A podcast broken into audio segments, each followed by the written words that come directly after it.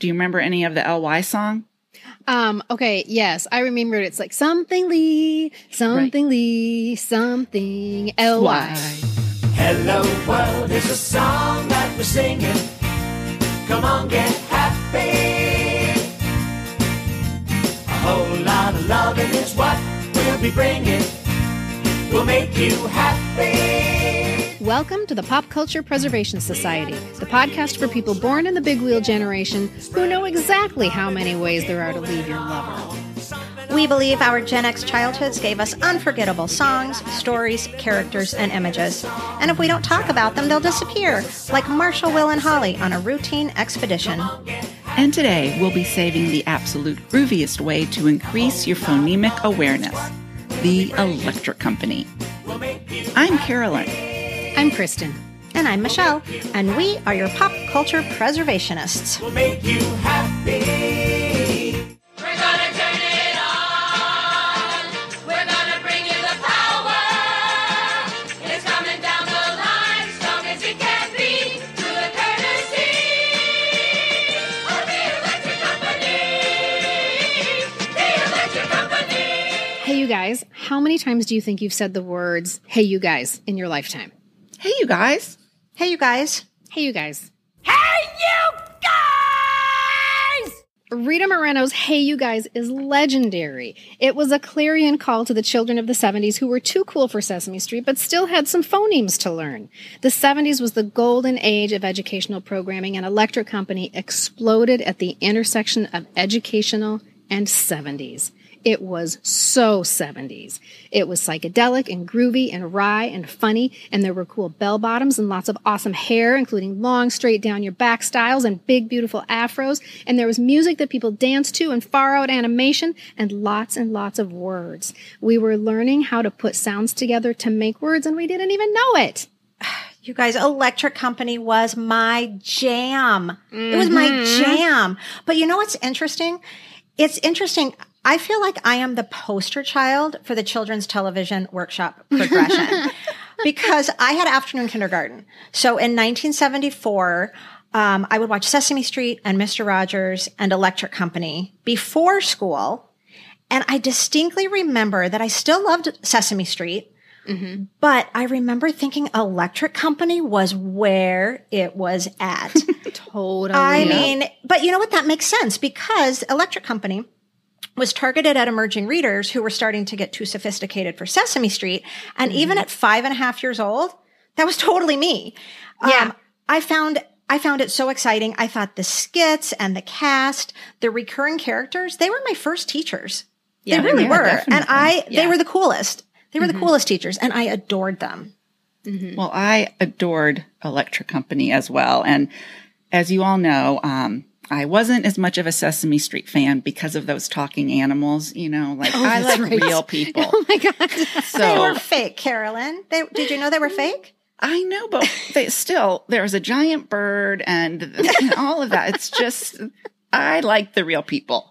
So electric. It was disconcerting to you. It was. It was. And I just thought it was mm-hmm. kind of babyish and childish. I think I was mm-hmm. mature for my age. And so Electric Company was, as you so eloquently put it, Michelle, it was my jam as well. Um, it was cool, like Kristen said, with this groovy vibe. And I felt really kind of grown up watching it because mm-hmm. it reminded me, I guess, of the sketches that my parents would see on Laugh-In or the Carol Burnett show. And Well, they so I thought, it that. They call mm-hmm. it the Yeah. educational laugh in is what they mm-hmm. actually kind of modeled it after. Right. So I think I felt like I was in on something that the adults were in on, and I felt kind of cool about that. And I know that I really enjoyed the humor and particularly the wordplay and the mm-hmm. puns. Oh, I mean, To Fargo day- oh North oh my gosh. Dakota. And I think I get nipple lightning now when I think about the clever ways that the writers incorporated Wait. wordplay. I was just going to say, do you think that's where it all started? I do. And as you have Mm-hmm. so astutely pointed out, wordplay is my foreplay. That's So- right. It's so I'm- true. you- and I'm going to get Carolyn a shirt that says wordplay is my yes, foreplay. I don't think it would be a stretch to say that my fondness for wordplay began with the Electric Company. It was funny in a trendy way. It was a very of the moment kind of thing. And they were really speaking to the things that we were tuned into at the moment. Do you remember Steve Awesome, the $6.39 man? And then you'd have this super hip, cool voice. And so the, the opening to the segment was Steve Awesome, accident prone, a man barely alive. We can rebuild him. We have permission. We can make him better, stronger, more fun at parties. Steve Awesome, the $6.39 man. I just thought that was the funniest I thing love I'd that. ever heard. One thing that dogged me literally until yesterday. For my entire life, I have always wondered what the turnip sea was. I'm like, where the hell is the turnip sea? And that's because in the opening of the show, the song says, We're coming down the line, strong as they can be, through the turnip sea of the electric company. Okay, you guys are just staring at No, me. No, because talking about misheard lyrics, I've always thought it was for eternity. Oh, okay. Well, you're closer than I was. It's not. There is no turnip sea. It was. It's coming down the lines, strong as they can be, through For oh, the courtesy Oh, of the electric, company. company. Yeah. Yeah. I mean that's as bad as England Dan and John ah. Ford Coley. And I'm not talking about moving in. Yeah, courtesy. Ah. I thought, and this my entire life, I've wondered where the turnip sea is. The turnip sea. And I've always Yeah. thought it was through et- to eternity. Look at that. That makes more company. Well, I'm sorry. I'm just Okay, seeing this well. turnip in the shape of a C, like the vegetable turnip. Right. I And was this Oh is no! C. I thought it was like the Caspian Sea, the Turnip Sea. Like there's a resort on the Turnip Sea. Gosh, we're funny. well, you I'm glad guys, we think we are. Right. hey, you guys, believe it or not, the Electric Company is celebrating its 50th anniversary this year, right now. Can you believe that? I believe cannot that? believe I didn't put. This is total coincidence, you guys. We did not plan this. I know. No. It's amazing. It's like the Brady Bunch the episode. 50th anniversary. Yes. Yeah.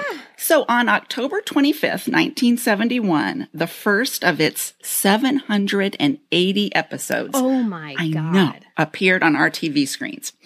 And actually, the show was created after the U.S. Department of Education approached the Children's Television Workshop, who at the time was producing Sesame Street, and the Department of Ed requested that they create a TV program that would support the department's Right to Read initiative, which had the goal of eliminating illiteracy ahead of the nation's bicentennial in 1976. Oh, they had a deadline. Mm-hmm. They did. Like I guess Oh, my goodness. every American was going to go ha- know how to read on July 4th, 1976. The bicentennial readathon. That's right. So one of the groups they wanted to target was um, students between the ages of seven to 10 who um, were struggling readers, basically. I mean, that was really who this program was aimed for. But of course, the early mature readers like Michelle and myself and Kristen, probably you too, we Oh, were, of course, of we weren't quite seven, but we were already on there reading right along with, um, with all the characters. So Joan Ganz Cooney, who was founder of the Children's Television Workshop, assembled a team to create this show. And she not only assembled the team, but she had that team assemble more than 100 experts to work on the pre-planning of the show. It is like probably, educational experts? Yes. Mm-hmm. Not Okay. educational experts, psychologists, reading instructors, also television and film production experts. It appears to be maybe one of the most researched educational programs in the history of television. Wow. and those experts were involved in the pre-planning as well as all the way through the six seasons of the electric company. Oh, they stuck with it They did throughout the entire run. It wasn't just at the outset of the creation. of. Correct. All Oh, of wow. the skits, all of the sketches, the writing, all of that went through um, varied experts before we actually saw it on our TV screen and before it was handed to the actors um, and their scripts. So and it's, um, it's interesting because I think that like we can watch it, and when we watched it as kids, certainly, but even now watching it back clips on YouTube, they just you know they're so silly and frivolous, and they make us laugh. But every single thing, even down to all of the animation, everything Yes. was so intentional, and it Yes, was it done is. with such thought that they did such a good job then of making it just seem like this silly Exactly. the silly show. Mm-hmm. But I was really surprised to learn that, Carolyn, that it just seems so slick because the sets are kind of like cardboard. Like every time they open a door Yeah, on the electric right. company, you think the whole wall is going to fall down because basically, so it almost looks like they're working on this shoestring budget. However, really what they were doing was, like I just said, was so intentional and was Yeah. so researched. Um, and that's why it was so successful. Oh yeah. But the difference between Sesame Street and Electric Company, which I never perceived, Sesame Street taught us a whole host of concepts, letter concepts, number Right. concepts, you know, all sorts of different things. And, um, but Electric Company was just reading. Solely. It was Yep. incredibly focused. And that never occurred to me until I just started doing my research now. It was, and not even um, just reading focused, but really phoneme focused Right. on letter combinations and letter sounds. It was, like you said, intentional is the best word for it. And I think it was Joan Ganz Cooney who, um, like Carolyn said at the time, was the president of the Children's Television Workshop. She, um, she was saying that, yeah, while Sesame Street did teach more like values, everything from kindness and sharing and families and all these different almost issues that children preschool are they're working on. Yeah, Electric Company, it all just boiled down to one thing. They had one goal. We're gonna teach 'em to One read, yeah. Goal. Yeah. hmm Right.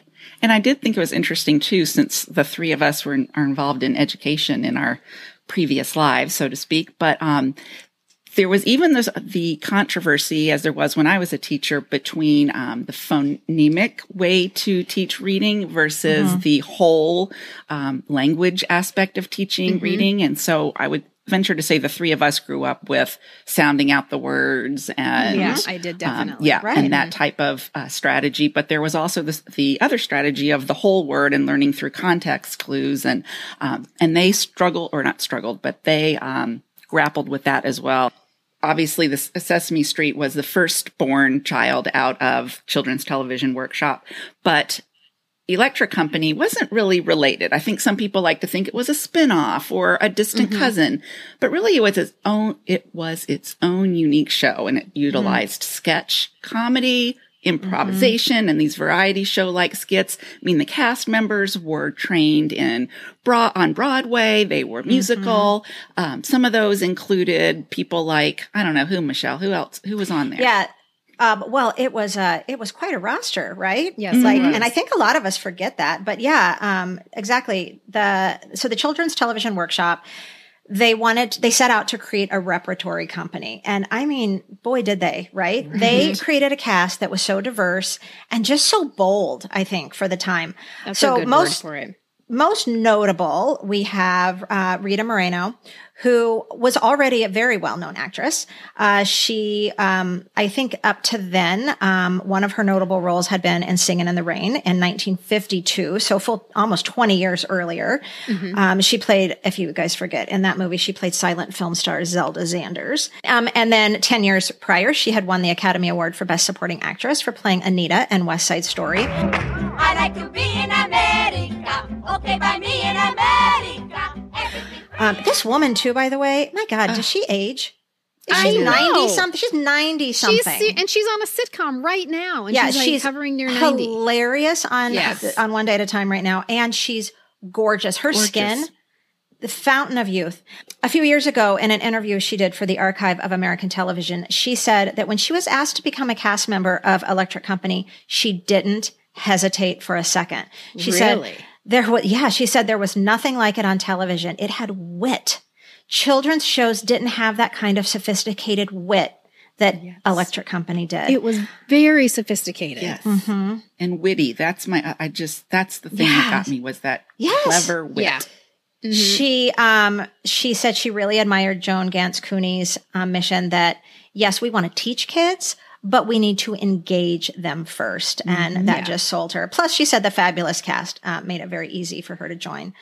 Um, and don't forget that Rita Moreno, who is responsible for "Hey You Guys," Mm-hmm. and that didn't that was not intended to be a clarion call. It comes from one of the characters that she created on Electric Company, who Mm-hmm. is Millie the helper, who's delivering milk at four thirty in the morning, and she needs to be very quiet. Listen, do I have to get up early like this every morning? Of course you do. You want to be a milkman? People want their milk early in the morning. First thing, give them their milk. Here Oh, you well, go. yeah, yeah, sure, you're right. So, well, well, well, what do I do next? Well, you have to find out just how much milk they want. Uh, oh, sure, that's easy. Hey, you guys! She just starts shouting, "Hey, you mm-hmm. guys!" at 4:30 in the morning, mm-hmm. and people by people, it must be children, were so in love with her shouting this when she's, oh, it's so naughty and she's supposed to be quiet that they ended up putting that in the theme song. In the first year, that Hey You Guys was not in the theme song. Oh wow. And now it's probably one of the most recognizable um, things about Electric Company. Um, Yeah. A couple other of her best known characters, Otto the director, and the naughty little girl Pandora with the Nellie Oleson wig. And we'll talk about characters coming up in a minute. Um, some of my favorite, uh, Rita Moreno played some of my favorite characters on Electric Company for sure. Um, and then we have Bill Cosby, who, um, yes, we need to go there, everyone, because Yeah, we despite do, what we all, yeah, what we all may think of Bill Cosby now, um, he was important in electric company history. You can't deny that. Um, and in our memories of it, he's there, Mm-hmm, right? Um, so Bill Cosby was, he was really one of the first ones they cast because they wanted a superstar. They wanted Mm-hmm. someone who was going to be a name. Um, and he was already a certified superstar for I Spy, um, and stand up.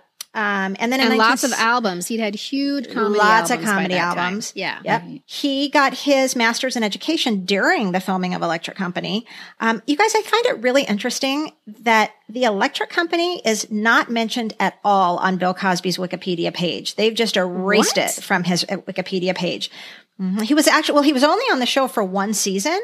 Mm-hmm. Um, he only was on it the first season. His recurring characters were replayed all the time in other seasons. Right. Mm-hmm. But if you go on Wikipedia, it doesn't mention Electric Company. That's really interesting. Whose choice was that, do you think? I was under the impression that, you know, this is a chicken or the egg story, that Electric Company was his motivation for becoming this educational expert. Like you said, he started to get a master's in education at that time. And that's why you always see, you know, Dr. William H. Cosby on all of mm-hmm. his all of his credits. Mm-hmm. And he got his honorary doctorate. So he has a master's, but his doctorate is an honorary doctorate for Fat Albert, which he created out of a need to continue to serve people Right. educationally. So I'm wondering, did he come to Electric Company just as a comedy performer and then become an educator? I don't know if we really know the answer to that, but yeah, Fat, uh, Fat Albert question. followed immediately from 72 Yeah. to 79. So that was um, probably the reason he left, I'm assuming. Right. I don't know. Now let's talk about Morgan Freeman. Morgan please. Freeman is noted mostly for his serious roles. I'm just going to mention a few Driving Miss Daisy, Unforgiven, Shawshank Redemption, Million Dollar Baby. Um, but it's sometimes surprising when us Gen Xers remember that Electric Company is where we were first introduced to Morgan Freeman. Okay, brothers and sisters and misses and misters, here's your daddy yo with the sounds to go. No shucking, no jive, and I'm telling you, your music's arriving. Ha ha! What I say? It's Mel Mounds here with our special request game called The Same as It's Your actually Name. where he made a name for himself and rose to fame. Because he was nobody before that. I mean, he, I'm assuming he was a stage actor and did important Yes. things, Yep, he but did. nobody Yep. knew who he was. Right. So this is how we know him. And my God, the cool factor that he Oh brought my to that show Right, cannot right. be overstated. I mean, the sweet bells and the give me five and the way he strutted, like he was not dumbing it down for the kids. Nope. He was Well, bringing it. Um, this is interesting because you see a lot of his um, training in those cool characters. He had studied theater in Los Angeles and had already appeared in off Broadway stage productions prior to Electric Company. But he worked as a dancer at the 1964 World's Fair, and he was a member of the Opera Ring musical theater group in San Francisco. So he comes to Electric Company with this really wonderful and well-rounded training, not only as a Yeah. serious actor, but as a dancer and a musical theater performer. And if you go back and watch his um, his most you know his well-known characters on Electric Company, which we we can talk about Easy Reader, which we will in, in a little bit, Mellow Mel the DJ, Count Dracula. All of these things, you see the influences, I think, of all of that training. You really do. He kind of blended Yeah. it all together. Um, Morgan Freeman quit the electric company in 1975 because, according to Wikipedia, um, the work was tiring, he said. But you know what, you guys? I call bullshit. You know why? Oh. Because nothing tires Morgan Freeman. right? He's Morgan effing Freeman. But it was Nothing tires that man. I mean, remember the reason that they got 780 episodes in six years is because that was a daily show and their schedule was punishing. It was truly punishing. So I don't know. I'm kind of they going would for it. yeah, they would film in 13 weeks they filmed 130 episodes. My God. Then, of course, we have um, not well known names to us, but these were important people to us in the first few seasons. We have Skip Hinnant, um, best known for Fargo, North Dakota. Um, and he was the boy in the soap opera, The Love of Chair. Um, and he actually, fun fact about Skip Hinnant is that his first major role was as Kathy's boyfriend Ted on The Patty Duke Show Oh, which was in 1963 and 65. And he originated the role of Schroeder in the off Broadway cast of Your Good Man, Charlie Brown. Hmm. Um, and then I love Lee Chamberlin. She, you will know her on Electric I Company as Vi from she Vi's has Diner. that. She has the space between her teeth. I love that space. I wanted a space between my teeth because of her. she gorgeous. is drop dead gorgeous, sassy. She has that beautiful afro. Mm-hmm. Um, she had just done some previous acting work in New York. Um, we've got Judy. I'm not going to say her last name right. I'm just going to say Judy Graubart. G It's R A U Grobart. B. Grobart. Thank you. yes. Thank oh, you. good for Thank you. you. I actually went down a Judy Graubart rabbit hole. All I really know about her is she was an alum of Second City, which you know back in back in the late '60s, she was She in has Second a City very like she has a very Gilda Radner feel to her. I think. Totally, When I watch her, I'm like, what does she reminding me of? It's Gilda Radner. I listened to a great podcast that I'm going to include in our links where it was from Comic Book Central. And Okay. they interviewed a bunch of cast members from Electric Company last year, and Judy was one of them. And he was asking if she got any of her inspiration from Goldie Hawn eh, from Laugh-In. And while she said she didn't, she could see a lot of similarities between the way that they acted that kind of ditzy, that ditziness that she portrayed, and that she felt like Goldie Hawn might have been inspired by her. Oh, Oh, you go, Judy. There you go. but the, but the fact that they were looking at a Second City alum for their cast shows you how where their where their priority was. Like this has to be mm-hmm. not just cute. This has to be funny. And when we say funny, we mean funny even for adults. Again, not dumbing it down for the kids. This is legit. And then they had some pretty serious people coming on for cameos too, didn't they? Yeah, there were. Um, I have a long list, but um, there were just some, you know, celebrities who made guest appearances on the show, and some of the more notable ones: um, Carol Burnett, Barbara Eden, uh, Lorne Greene, Michael Landon, Dean Martin, Lily Tomlin. Michael Landon? I know. Oh I my wonder what he was. Lily Tomlin, and of course, some of the Sesame Street puppets would show up on um, Electric Company randomly, like Big Remember when Bird Grover and got Grover. lost, he was you guys? lost, and he Oh showed my up at God. Vi's Diner. I'm, I'm lost. Oh, oh, uh, it's, it's, uh, hey, it's all right. Uh, where, where do you live, young fella? What do you mean, where do I live? I just said I was lost. If I knew where I live, I'd be there. I, I'm really lost. I've been walking around for hours. Oh, my heart Yeah. broke when Grover was lost at Vi's Diner. Oh. And um, I loved it when the Sesame Street. You know, Carolyn, how you always say you love it when um, stars from one show Yes. merge with another one. That was like that was just so exciting to me when all of a sudden, you know, here would be Grover or Oscar the Grouch or Big Bird on the Electric Company. visiting Company. at the electric company. And so often those cameos, well, and uh, correct me if I'm wrong, but they donated their time, didn't they? oh, I don't know. I think I, I don't read that. think- I think they did yeah, not they ask were for not paid. They did this, you know, for you know, for the people. And often I think we didn't see them, we heard them. And so you couldn't even say that they were doing it for good PR or to get people to watch their shows. They're just doing it because, you know, they're doing it for the kids. And one that I remember all the time because it was a piece of animation, but it was Mel Brooks who did this piece of animation. And of course, we as children all knew the voice of Mel Brooks. We don't know who the hell this guy is, but we know his voice from Free to Be You and Me because he's the baby who doesn't know if he's a boy or a girl. But on Electric Company, he basically plays the same role. He's a mm-hmm. guy who's really confused about something and he's given a sentence that's all mixed up and he reads and he's like, I am cute, very. No, no, no, that's not it. And the little animated character has to figure it out. Yeah. But as children, that voice is an indelible voice. I very am cute. The proper way to say it is I am very cute. Boy, to get a compliment around here, you really have to work for it. And now a break for station identification. Do you enjoy our conversations? Do you find yourself nodding in agreement or laughing along with us or even talking back to us in your car, on your treadmill, or while you cook dinner? Would you like to help us make sure others can get that feel good feeling too? It's super easy. All you have to do is go to where you listen and follow or subscribe to our podcast. Click the stars, five is nice, and leave a lovely review. And then, and this is even easier, share our story with friends via social media, text, email, or even, and I know this sounds crazy, word of mouth. It is the only way we know we are getting heard and the very best way for you to tell us that you want to hear more. Thank you. And now, back to our regularly scheduled programming. My favorite cast members, for sure, which will not surprise you at all, were the people in the short circus, which was a pun on short circuit. I love it. Which was, Love I know, puns. isn't that great? But I had no idea. I did not know. Um, they were a five member singing group whose songs also facilitated reading comprehension in hot pants and go go boots, you guys, and tambourines. Everybody take a trip today about the dance that's gonna come your way. What you're doing here and listen to me. It's moving faster than a. I could hardly stand it. This was like where I lived. I loved them so much. And my favorite was June Angela. They had a rotating group of cast members on the short circus, but June Angela was the only one who stayed with it all six seasons.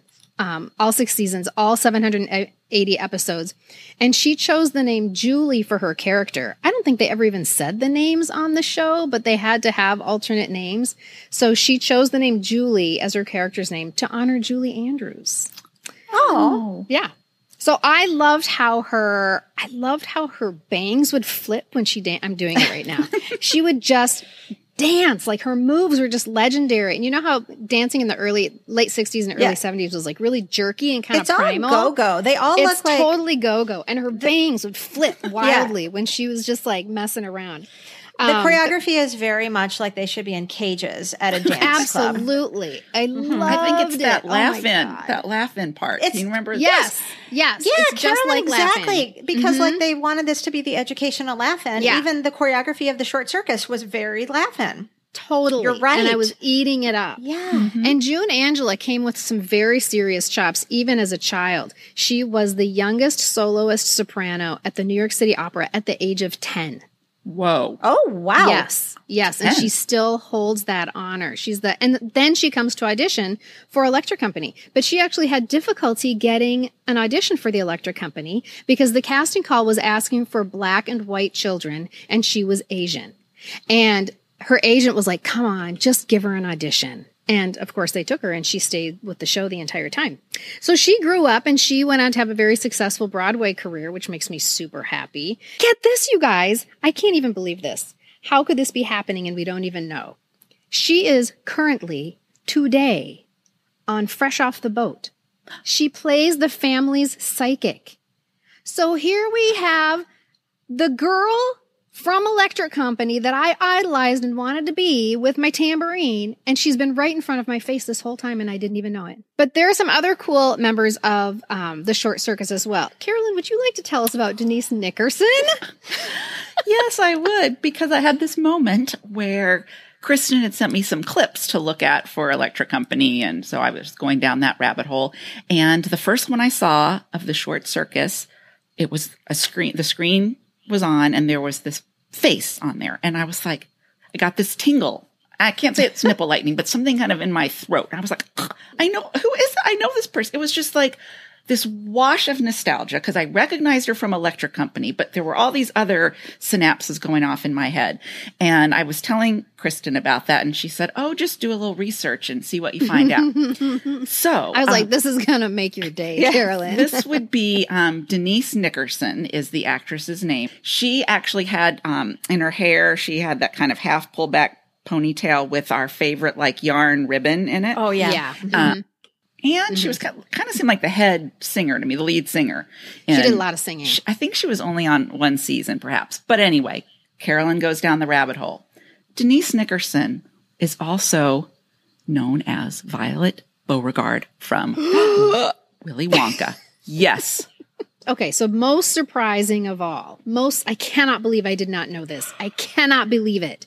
The most surprising cast member of the short circus, Irene Cara.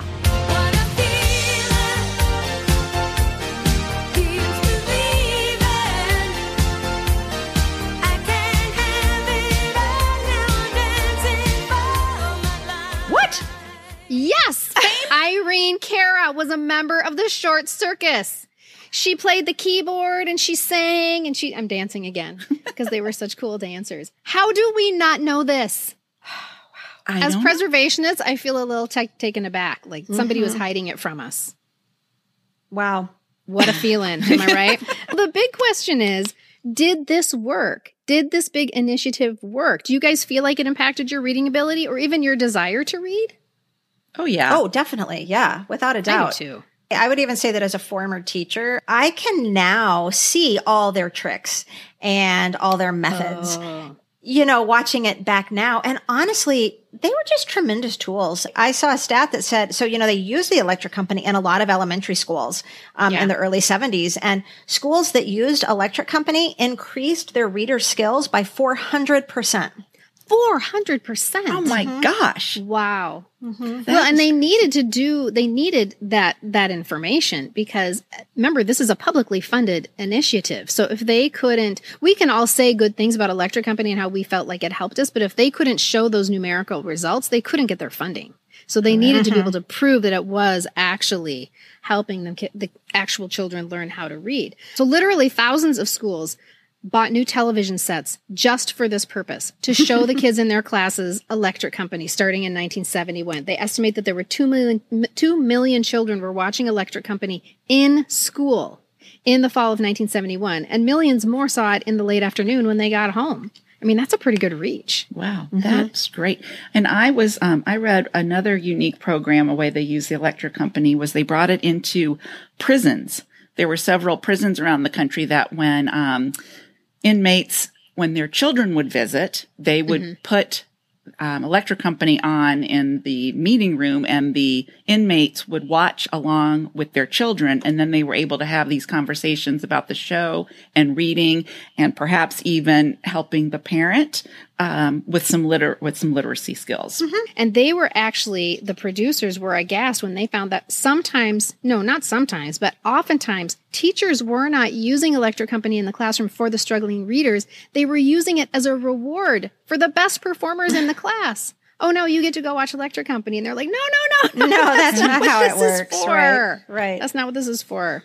Okay, so let's go through what they were trying to teach us and how. How were they trying to teach us this stuff? By reviewing some of the most memorable characters and sketches from the Electric Company. All right. Well, as I shared earlier, you guys, probably one of my favorite, if not my favorite character, was Fargo North Decoder. Fargo North, decoder. Messages decoded while you wait. So clever. I mean, right there. And I enjoyed the plot and all of that, but I was actually, who knew, learning decoding skills and the importance of like punctuation during these clever skits. Mm-hmm. It was mm-hmm. so woven in in such a clever way. I just, as I've said, just could Yeah. not love him any more than I already do. And I recently heard an interview with Skip Hinnant. That was the actor who played Fargo. Um, and he said that the part was originally written for Morgan Freeman. And they were sitting around kind of doing a table read looking at the skit. And Skip read the lines as if he was Don Adams from Get Smart. He had that kind of Right, um, right. accent and delivery. And that sealed the deal. From then on, he was cast and known as Fargo North. And he was the only character, believe it or not, from the Electric Company ever to be merchandised. So there was a Oh board game that um, had him as the Oh. main character, as well as a Peter Pan record book set. So if you remember the Peter Pan books were the ones Yeah, that, yeah, yeah. you know, boop, boop, and then we would turn the page. turn and the so page. there was a Fargo North decoder Peter Pan book record You laugh every time you say it. And honestly, you guys, so much of that stuff went over the, over my Oh, head. I know. And I remember the day. I think I was probably in college when I went Fargo North Dakota. Oh, I get it. like it took me until I was an adult to figure Yes. out what that and was. I'm not sure I, I would have, I knew it then either. It was one of those like, oh, I get it now. Which just makes it all the more clever. And Skip said that after the last taping of um, the Electric Company, the final episode, that he asked and was given permission, and he took the trench coat and the hat with him, and he still has them today. Oh, that's sweet. That's Those should go into like the Smithsonian when he dies. Yeah, they should. I know. That Fargo would be North nice. Dakota. That's right. Um, there was also Spider Man, who uh, I didn't think that I had any feelings about Spider Man whatsoever. He just appeared on the screen. He came and he went. But what I do remember, and I am very attached to, is the theme song. Which was Spider Man, where are you coming from, Spider Man? Nobody knows who you are. it was just so. I'm sure you'll drop that in instead of having me sing it. I don't know. I was I just like it. Spider Man.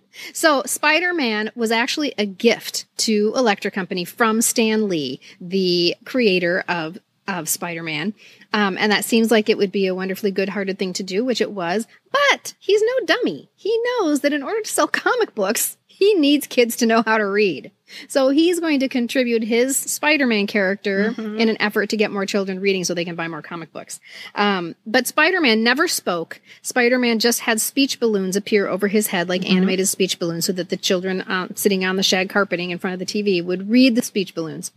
Well, did you know that they, um, so Marvel Comics and Electric mm-hmm. Company had a series of actual comic books where they combined the characters. So, um, did you know that Valerie, the librarian, do you remember Valerie, the mm-hmm. librarian? Mm-hmm. Well, her character was in the comic books. She became the first Spider Woman in Marvel comic history. Wow. I did not know that. Well, probably one of my favorite characters, um, played by Rita Moreno, was Otto, the director. She's dressed like the stereotypical director with a little cropped, like Jodhpur pants with the argyle socks and the you know little director's hat. She has her giant megaphone and her and her big pointer, and um, she's very short tempered. And basically, um, anytime Otto there's an Otto director the director skit her actors don't know what they're saying. They keep messing up their lines and she just goes bananas and she's constantly going and the giant cue cards you know she, she's pointing at them and she's pointing and you know jabbing the the the pointer at it and she's trying to get them to say the word they keep missing and every time they say it and it's usually just something very simple and Like it's just all. repetitive mm-hmm. i mean Yeah. here we go back with these wonderful tools. This is just repetitive teaching of these mm-hmm. words of maybe a three word phrase. And it could just be like, shine my shoes. And, you know, when she yells, action, you know, kind of in that, hey, you guys voice. And the actor will start saying his lines. And when he gets to that part, it'll be like, shine my bicycle. And, you know, she'll just go, cut, cut. And she goes bananas. And then back comes the cue card with shine my shoes. And she's so then you get to look at the word on the cue card every time. every time. And You look at the pointing word. as Yes. she says it, she's pointing, shine my shoes. That's all you have to say. And you know, action. And once again, he's like, blah, blah, blah, blah, blah, you know, shine my cat. And you know, she's like, no. So it just, it cracked me up. The humor was so funny. But again, it's teaching us because, you know, by the end of it, we're, we're able to, we're able to recognize shine my shoes. And I think I remember, you know, yelling at the TV by the end, like, shine my, like you're Shine trying to my help the person. shoes. Right? Yeah. Yeah. Yeah. How could So- they be so dumb? Right. It says it right there. Well, yeah, like we were, um, we talked about before. So Judy Graubart, who hailed from Second City, had Mm-hmm. some great improv skills. But you can see that. You can see her doing because she's a very calm actress, and you can see her just going with like yes and. We had Rita Moreno who was screaming, and Judy Graubart like yes and. Oh, okay, all right, we'll go over here. Okay. Yeah. And so Judy Graubart is the she did Jennifer of the Jungle, and Jennifer of the Jungle was a play on George of the Jungle, which of course I did not know. Um, and she's always helping Paul the gorilla with Right. some word that he's struggling with or or whatever. Paul the gorilla was named after one of the head writers, or actually one of the main creators of the show, who was Paul Dooley. This is an interesting connection. Paul Dooley, the creator of Electric Company, coincidentally also played the dads in the movies Breaking Away and the dad in 16 Candles. So the dad Oh. in 16 Candles, Molly Ringwald's Wow. dad, is the creator of Electric Company. Oh my gosh. You put me to shame, Kristen. This is I'm so these- proud. This is a big day That's for me. crazy. Is that what I you know. that is crazy. That is You guys, you know what? yeah. By Wow. by the time we've done a year of these episodes, I think we can come up with one of our own. You know, like this. Um, se- what is it? The seven degrees of Kevin Bacon, or, s- or Yeah. how many degrees? Three degrees? How many? I Well, I think it many was started it with was. six. Six. Six. Yeah, I think it was six degrees. Yeah, of Kevin Bacon. We would be able to come up with our own. With like pop culture, maybe it all always goes back to John Sebastian, or it all always goes back Garth to Garth Williams. Williams. Yes. Yeah. Somehow, I bet you, if we really thought about it, we could connect Dooley back to John Sebastian. I, we can do it. I'm sure. on We it. can do it. But in an interview um, that I heard again with Judy, she was hysterical, and it was just taped last year or whatever. So she's in her 80s, I think, late 70s. Oh, But she was saying that some of the costumes they had to wear were kind of flimsy, and Jennifer the Jungle might have been one of them. And the studios were kind of cold, so they would have to put tape over their nipples. oh no! yes. To um, hide anything that might protrude from their costumes. Oh, costumes. poor Jennifer of the Jungle. I know. Oh. But I thought that was a fun little fact. Something we wouldn't have picked up on. No. Okay, another one of my favorites is Letterman. The Adventures of Letterman. And you will all remember Letterman from its famous opening, which is faster than a rolling O, stronger than a silent E, able to leap capital T in a single bound. It's a word, it's a plan, it's Letterman, which was famously narrated by Joan Rivers. Thank you very much. Um, who has said that she did it for her daughter, Melissa. Mm-hmm, so mm-hmm. Melissa Rivers is probably around our age too. And like we said, that they donated their time. And so we never see Joan Rivers in Electric Company. We only hear her voice. And so uh-huh. she was doing this for the children. So the narrator, Joan Rivers in Letterman, she describes a simple everyday situation like people sitting in the park enjoying custard. And then the spellbinder, the evil villain, would use his magic wand to change a key letter in a word describing the situation in order to wreak havoc. And so he might change the letter C in custard to an M so that all the people enjoying their custard are now eating mustard. Mustard. And that's when Letterman appears, famously voiced by Gene Wilder. Mm-hmm. Again, we had no idea. And he would always come on the scene with a very mild mannered, I'm Letterman. He replaces the incorrect letter with a more appropriate one ripped from the chest of his varsity sweater, and everything goes back to normal. Yay! So the spellbinder, and when I saw the word spellbinder, that was another one of those tumble back in time things where I was like, oh my God, spellbinder. I haven't thought of spellbinder for 45 years. Um, the spellbinder has been criticized as being a negative racial stereotype who resembles those turbaned Arabs in the escapist Arabian Nights films of the 50s and 60s. I thought he wore a turban because he was a magic person. Like, like it's a top hat. Like you're going to pull a rabbit out of your hat. Um, Spellbinder also, by the way, this is an all-star cast Letterman in, is Spellbinder was voiced by Zero Mostel from Fiddler on the Roof. Wow. I mean, how many of us didn't have that Fiddler on the Roof album that said, with Zero Mostel? I feel like you just bought it recently, didn't you? I did. I bought it in Chicago. I think probably the skit that most everybody associates still to this day with the Electric Company um, comes by many names. Um, it, you could call it soft shoe, soft shoe silhouettes. You could call it the shadow box. You could call it the silhouette blend. But, you know, that's just a very simple silhouetted view, side view of two faces saying parts of words. And then they blend them together and say them in unison while the word appears at the top of the, the screen. At, chat, in, chin. That's one that people, I think, all the time associate with the electric company. I loved it. It was so effective. Um, just not, uh, not just for compound words, but just for being like the beginning letter of a word, you know, Yeah. uh, duh, og, dog, Dog. duh, duh, ig, dig, Dig. duh. you know, it's just, it's just so simple. Did you guys play this with your friends? Shh. It. It, shit, shit. Oh, all the time, of course. Oob. Oob. It's still Buh. fun. What do you, Ut. What do you mean? Did I play it with my friends? Why are we I talking past night with tense? Brian. I know. we play it all the time in our house. Oh God, we thought we were so funny. Uh huh. I, it just popped into my mind as we were, as I was visualizing um, the silhouettes, saying those um, letter blends.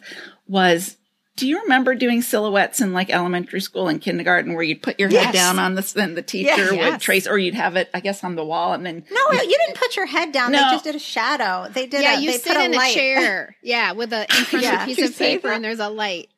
I swear, that's my mom. Put your head down on a piece of paper. It was a black piece of paper, and they traced our around our face with a with a piece of chalk. Yes, I swear, on a black piece of paper. Ours were more sophisticated, apparently. Picturing it like a crime scene where Carolyn's laying down. You have to lay with like this. sideways. Okay. Yeah. If this does make it in, I want any, any listeners who also put their head on a piece of paper and were traced around it. Because I don't think that would even work. Let me know. It's your silhouette. It's your features. You'd have to have a really long piece of chalk so to do long, that. so long because when your face is sideways, your nose is a good like five inches from the paper. They just lightly You'd look like a gorilla No, think about something. it. If your face is sideways on the paper, your nose is like way away from Okay, paper. uh, so the why way would they did I- it with us, we did ours on black paper too. But the way they did it is they they did it with like a shadow, Right. And then they traced it, and then you cut that out of the white paper, and then they put it on the black paper, and then we traced that with a white crayon, and then cut it out. I remember sitting in front of a very bright light. Wow, in in profile. Well, somebody drew on the paper Yeah. behind me. Well, you guys, we've talked about this a few times, you know, these pop culture references that we don't think a whole lot of other people get. And I think about the skit, um, it's the plumber, I've come to fix the sink. And anytime It's the plumber. I come to fix the sink. Yeah, see, you're so good at that. But anytime I can't stop he- saying it. anytime I hear who is it, I want to say, Who is it? It's the plumber. I've come to fix the sink. It's the plumber. Okay, come you to guys are fix better the than I sink. am. You're good at the little impersonation. It's the plumber. Who is it? Yeah, who is it? It's the plumber. It's the plumber. I come, I come to, fix the sink. sink. right, and he has to say that over and over again, and he is becoming. Clearly, we still enjoy it. We'll keep saying it. He's becoming increasingly. Don't you dare dub that in. You, you keep us. No, in there. I'm keeping you in there. So, what do you think we were learning from that skit? Do you guys have any? I um, have no clue? idea. And honestly, I did not even know that came from Electric Company. And yet clearly it so much. everybody knows it. This is what I learned. If you look at the speech bubbles, when the first time that he knocks and the parrot says, is it a parrot or a parakeet? A Yeah, it's a parrot. Yeah. It's a parrot. Who is it? There's a question mark after who is it? And he says, it's the Oh. That's right. plumber, period. I've come to fix the sink, period. Period. Right. Mm-hmm. And then he gets increasingly frustrated because our parrot keeps asking, Who is it? And he keeps saying that, but he has to change his inflection and how he's saying it. So we see an exclamation point added at one point. So Oh, it's the plumber. I've come to fix the sink.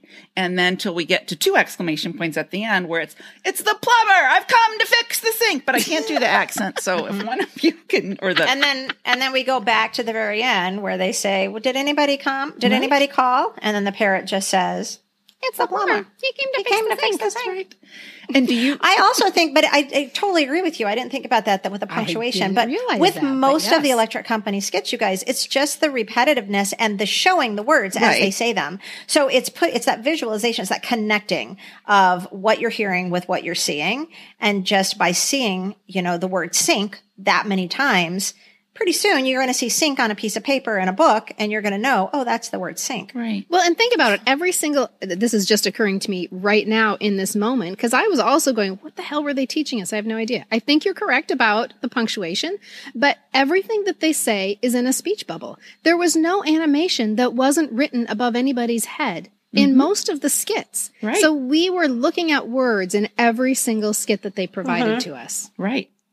Because there usually was a certain blend that was in most of the skits. If it was a mm-hmm, you know a prefix or a suffix or if it was just a beginning letter sound everything was pretty consistent. And they also used those letter blends in the monolith cartoon. So here's what the monolith cartoon was, and you'll remember it because those words I'm sure mean nothing to you. So there's always the beginning of the monolith cartoon. There's always an, an adorable little gaggle of aliens, and they look different each time. The aliens are different aliens in each cartoon, and they're always like blah blah blah blah. they don't say any words.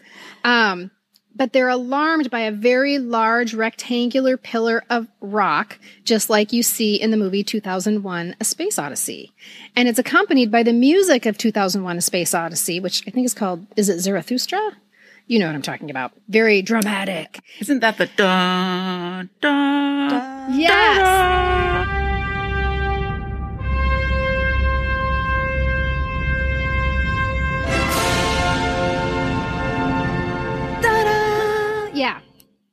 So then the pillar of rock would begin to shudder and collapse and crumble, eventually revealing that letter combo of the day, whatever the phoneme of the day That's was. right, so if right. it's the, you know, there's an AI that is revealed from the crumbling pillar of, lo- of rock, and then a big booming voice, they'd go bump, bump, bump, bump, bump, and then a big Uh-huh. voice, the voice would go, A. That's the whole thing. A. Well, another clever way they taught some reading skills was through song. And Mm-hmm. two of my favorites, Silent E and LY, so those are two separate songs, were written by Trying Tom. really Li- hard not to sing right now. Sorry, go ahead. I would love for you to sing. I'll probably put in a clip, but if, if you would like to sing, you can certainly try it. You can take a tub into a tube. you can make a can into, Into a a cane. cane. Who can turn a pan into a pain? It's not too hard to see. It's silent E. And my favorite one was you could turn a, hu- a hug into huge, and it was like Into a a huge, hug. And I loved that. Um, and so Tom Lehrer wrote both of those songs that were so catchy. They kind of had a um, schoolhouse rock vibe to them. So that was Silent E. And then Kristen, would you do you remember any of the LY song? Um, okay, yes, I remember it. It's like something Lee, something Lee, something L Y. Like, how do you walk? There's a tiger in the room and something, something. How do you get past? I'm making this up completely. How do you get close. past the tiger so he doesn't eat you? quietly, quietly. Well, it's silently, but yeah. L-Y. And right there taking a snooze is a tiger. So how do you walk on by? Silently, silently, silent. L-Y. You guys, we were learning adverbs. We were learning that when you talk about how you do something by adding ly, you're describing the action. And the tune is so catchy and upbeat that you would never forget it. So and I- those songs are with us today. They are. 50 years later. Not only do we know those songs, but we love those songs. Yes. I can just imagine, like, can you picture that letter E with his little legs and his little hands, and he's got a little wand, and he's like changing a tub into a tube and a can into a cane with his little magic wand. Oh, I love that little silent E. He was so cute. You know what I kind of think I remember um, too is really that was where I learned to really think language like that was like pretty amazing. I mean, not to sound too too old for my age, but I, I I think especially with the silent E song and where you would change a tub into a tube or a can into a cane. But it also, I think for me was making me really kind of astounded like, wow, language is like words, spelling. This is kind of, this is kind of amazing. I love that. And I also think, like you, Michelle, I really think I can probably trace back my love of words and playing with them and how they could be kind of manipulated um, to the electric company. I think maybe becoming a language arts teacher and a writer um, can all be traced back to seeing how fun this could be and how Right. um, magical it could be. Wow. Right. That's really trippy to think about. Like how the three of us could be in the careers that we have because of the electric Yeah. company. We're like word people. And I think that brings us to probably the most famous. Oh my gosh. Okay. I'm going Company. to let me just say this and see if you guys know who I'm talking about. Top to bottom, left to right, reading stuff is out of sight. Top to bottom, left to right. That reading stuff is out of sight. Ah, easy reader, that's my name. Uh, uh, uh. Ooh, yeah. I'm talking about Easy Reader. Ah, Easy Reader, a smooth hipster who loved reading. Um, of course, played by Morgan Freeman. Of course. Um, and you know, the character's name, Easy Reader, was a, like many of the things we've just said, many of the characters we've just talked about, was a pun on the movie Easy Rider. I had no Um, idea. No yeah, idea. Well, of course we didn't. That I didn't know going over our that till like yesterday. I but you know, no idea. How, how fun for the writers in the writers' room coming up with all this stuff, right? Um, we often saw Easy Reader um, with Vi and her diner, or with Valerie the librarian. Um, and you know, this is where Morgan Freeman, real his coolness factor could really shine. Rita Moreno called Morgan Freeman the coolest, the most elegant fellow on the show. Um, she said they wrote the Easy Reader song together, but it was Morgan Freeman who put in the uh, uh, uhs. So you know how when he says "Easy Reader," that's my name. Uh, uh, uh. Uh, reading, reading, that's my game. Uh, uh, uh, uh. Oh, his his clothes were so cool. When we're growing out of the Big Bird and the Bert and Ernie and the Cookie Monster era, I think it was really important for us to have cool characters like that. I felt like they were my first cool teachers. Yeah, again, not dumbing it down for the kids, right? Mhm. I think my favorite line that Easy Reader ever said was, I gotta go see my main squeeze at the library.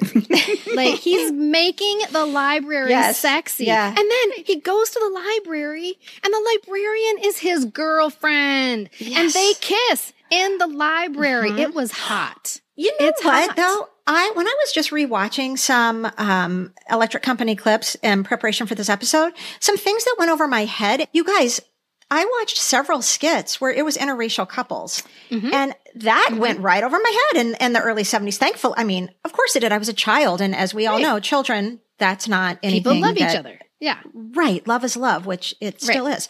But what I'm saying is watching it now, I was like, wow, that's like, I wanted to like, you know, give them a slow standing, you know, oh, for like, good on you, electric company. For back in 1971, it was just no big deal. You know, the doorbell rings and, you know, it's, it's, It's a black woman and a white. Yeah. It was the loudspeaker one that I was Oh, one watching. of my yes. favorite skits. Gosh. and you, Loudspeaker. yes, exactly. Yeah. And he had ordered it for his hi-fi. Um, so yes, I'm your loudspeaker. So Hattie Winston, who played Valerie the librarian, and then Skip Hinnant was the guy Right, who right, ordered yeah. the loudspeaker. Here's an interesting fact that in all in a lot of the research and all the things that I could find was that the first televised interracial couple between a um, a black actor and a Caucasian actor has always been attributed to Helen and Tom Willis from the Jeffersons, which didn't air until 1975. If you really want to get down to the nitty gritty, it appears that the first interracial black white couple would have been on the Electric Electric Company. Company. Yes. Yeah. Before the Before Willises. The Willises.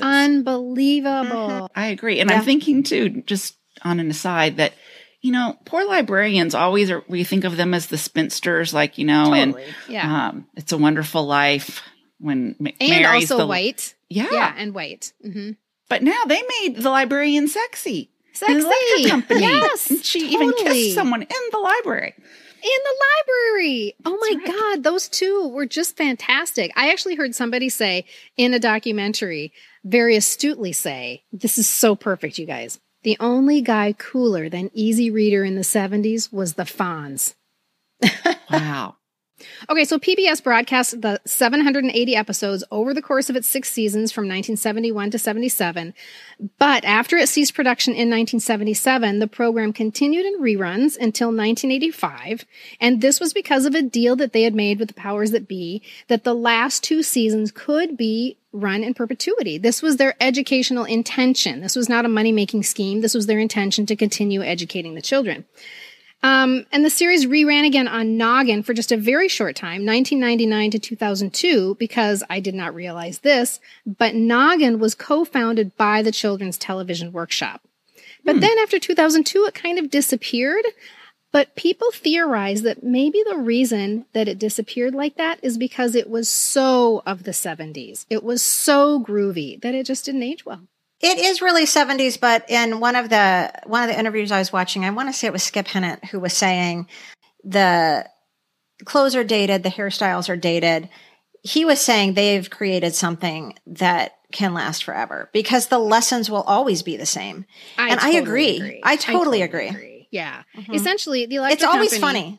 That's It's that that that same humor is still Yes, funny. And I guarantee you 6-year-olds will still think that's funny. I agree with you. Um, essentially, the Electric Company it's a it's a time capsule. It could it could be you guys the grooviest show that's ever been on TV. Mhm. It's a treasure trove of early '70s fashion, hairstyles, slang, attitudes, and causes. And like you said, Carolyn, there was not just representation in name, but also in spirit. Like this was my introduction to the Black community because I lived in a small farming town that was full of white people, and the people of color on Electric Company they owned that stage. You could feel it. They were bringing it. And we, Gen Xers, were the beneficiaries of that. Yeah, definitely. I agree. And watching again just brought back so many warm, great Yes. memories. That's one of the reasons I love doing this podcast is that I get to revisit these moments from my youth, but with an adult set of eyes. So looking at the Mhm. electric company, feeling that nostalgia as we just talked about, but also as an educator, as an, as a parent, really appreciating what that program was about and the thought that went into it and just again, how clever and witty it was. Um, Yeah. I just think that's really a really fun part of doing this podcast. I agree. It is so it is so nice to go back in time and look at the things from our childhood and think, wow, I am really grateful for that. Because I am really grateful for the electric company. How lucky I was to be their target audience. I mean, we it's like we landed on the planet at the right time, you guys. Mm-hmm. Thank you so much everybody for listening today. We hope you enjoyed the show. And please join us next time when we'll be counting down the top 10 teen idols of the Tiger Beat era. We're going to try. oh my God, can I squeal like an 11 year old girl here? I can't wait for that episode, you guys. Um, and oh, yes, um, it's here I am again asking you all to please share your love of our podcast. Follow our super fun social media pages. And oh my goodness, you guys, I now have another request. Sign up for even more fun PCPS and Gen X news delivered straight to your inbox. You can sign up easily via our website at poppreservationists.com. In the meantime, let's raise our glasses for a toast, courtesy of the cast of Three's Company Jack, Janet, and Chrissy. To good times. To happy days. To Little House on the Prairie. Cheers. Cheers. Cheers. Information, opinions, and comments expressed on the Pop Culture Preservation Society podcast belong solely to me, the Crushologist, and Carolyn and Hello Newman, and are in no way representative of our employers or affiliates. And though we truly believe we are always right, I guess there's always a first time. The PCPS is written, produced, and recorded at Modern Well, a woman centered co working space in Minneapolis, Minnesota, home of the fictional WJM studios and our beloved Mary Richards. Nanu Nanu, keep on truckin', and may the force be with you. We get a happy feeling when we're singing a song.